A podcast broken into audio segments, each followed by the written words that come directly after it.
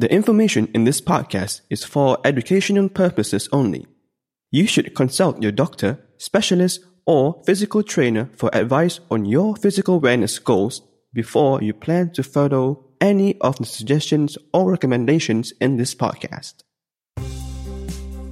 Hello, Hola! Marhaba!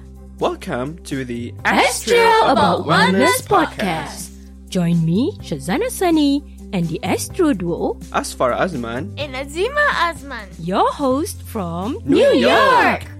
Let's strive to educate, regenerate, and elevate family institutions through optimal productivity and wellness education, one, episode, at a time. Are you ready?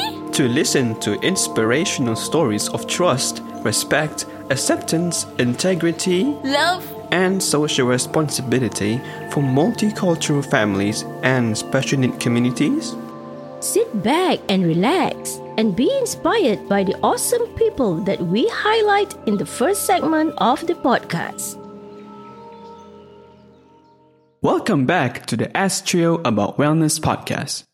This episode is co sponsored by Hadi Kamsani and my dad, Azman Ripin. Thank you and may God bless you. Hello. May peace be upon you. You are listening to the 19th episode of the podcast with me, Syazana, and the Astro Duo, Athfar and Azima. Do you remember what we talked about in segment 1 last week? Oh, Yeah. yes. We talked about the social responsibility of Muslims in Ramadan. And the Zakat Foundation of America. Excellent recall. Muslims around the world have celebrated Eid recently. Eid al-Fitr celebration marks the end of the month-long fasting in Ramadan and also the victory of Muslims in achieving spiritual excellence and social responsibility. Shall we talk about love and friendship and what teens enjoy most about Eid? Okay, we had a great time celebrating Eid since May 13 this year. Our family went to the masjid or mosque in Latham, New York, known as Al Hidayah Center.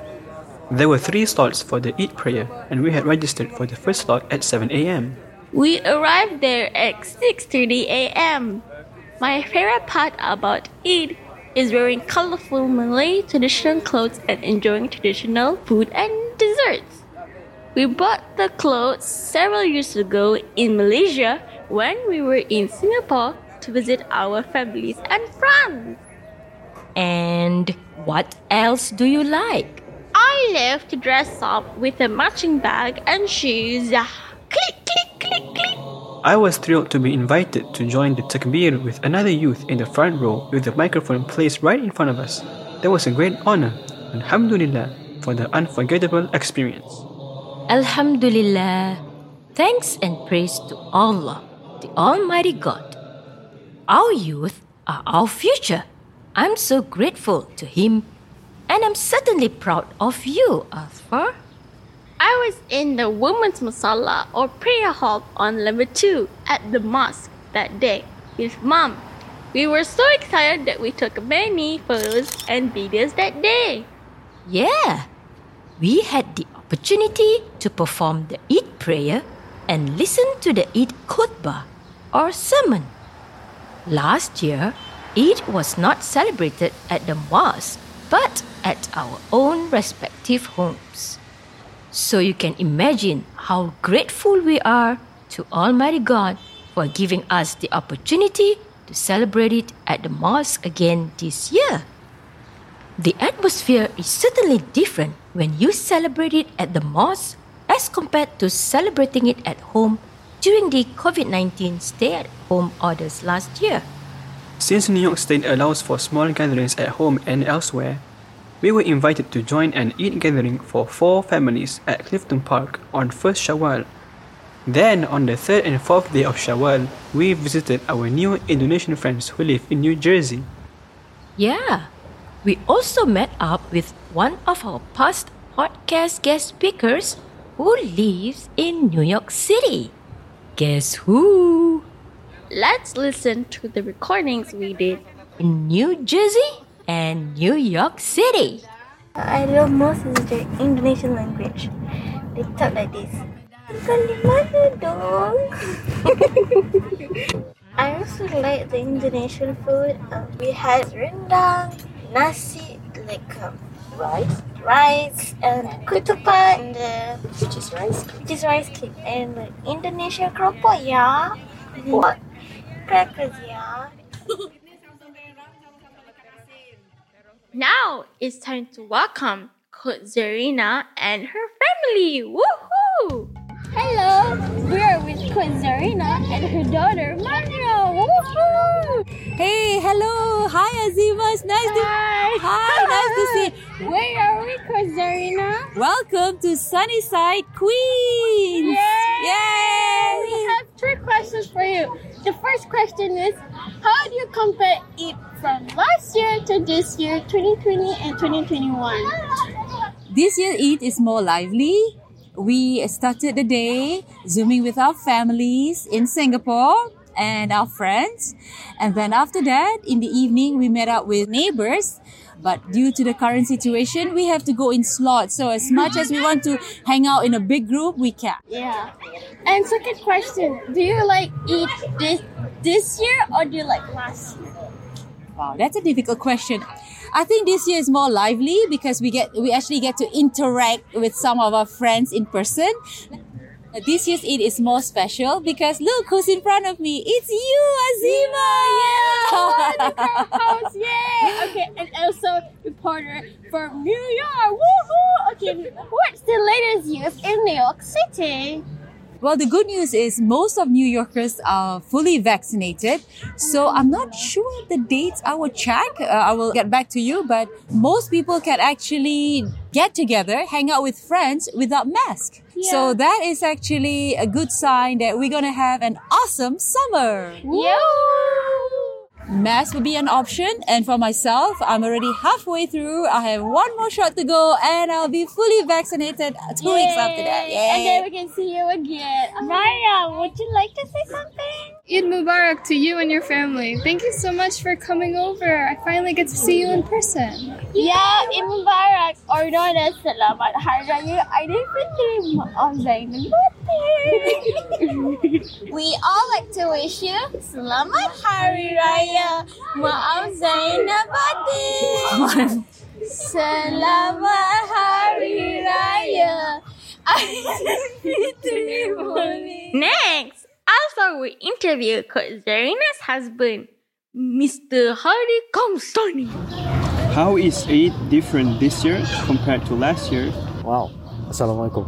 It is uh, very different this year. I'd like to say that for this year, it's less restrictive than last year. We almost couldn't go out, you know. But this year we got to go visiting. We actually visited one family on the day itself.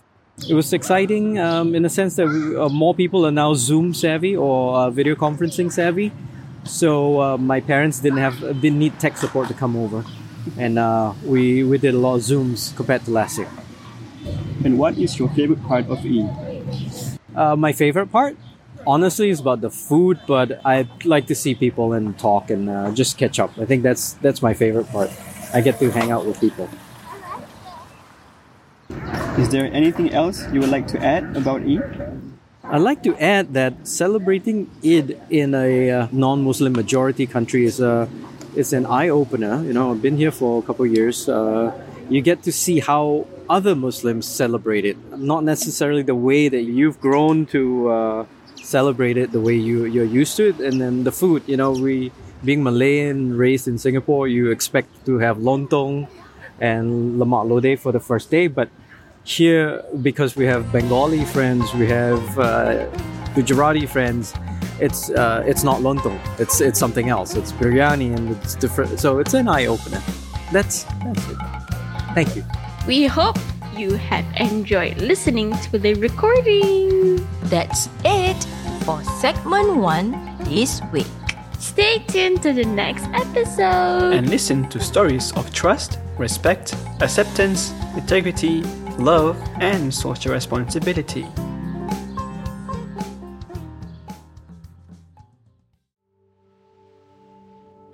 Coming up next, In the second segment of the podcast, we'll learn about productivity and the nine dimensions of wellness physical, emotional, environmental, spiritual, social, intellectual, mental, occupational, and financial wellness. So we can survive and thrive in this unpredictable world.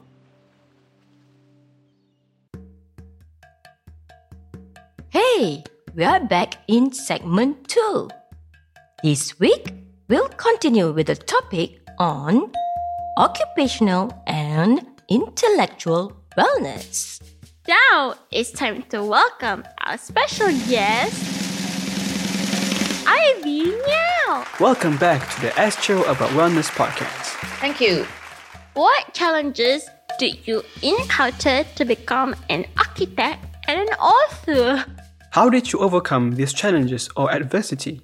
In architecture, I found that making the first impression was the most crucial three seconds in order to sway a client. What is your favorite part in pitching to clients? My favorite part is dressing up extremely smart and rehearsing the pitch blow by blow until it is a star performance, until it is pitch perfect.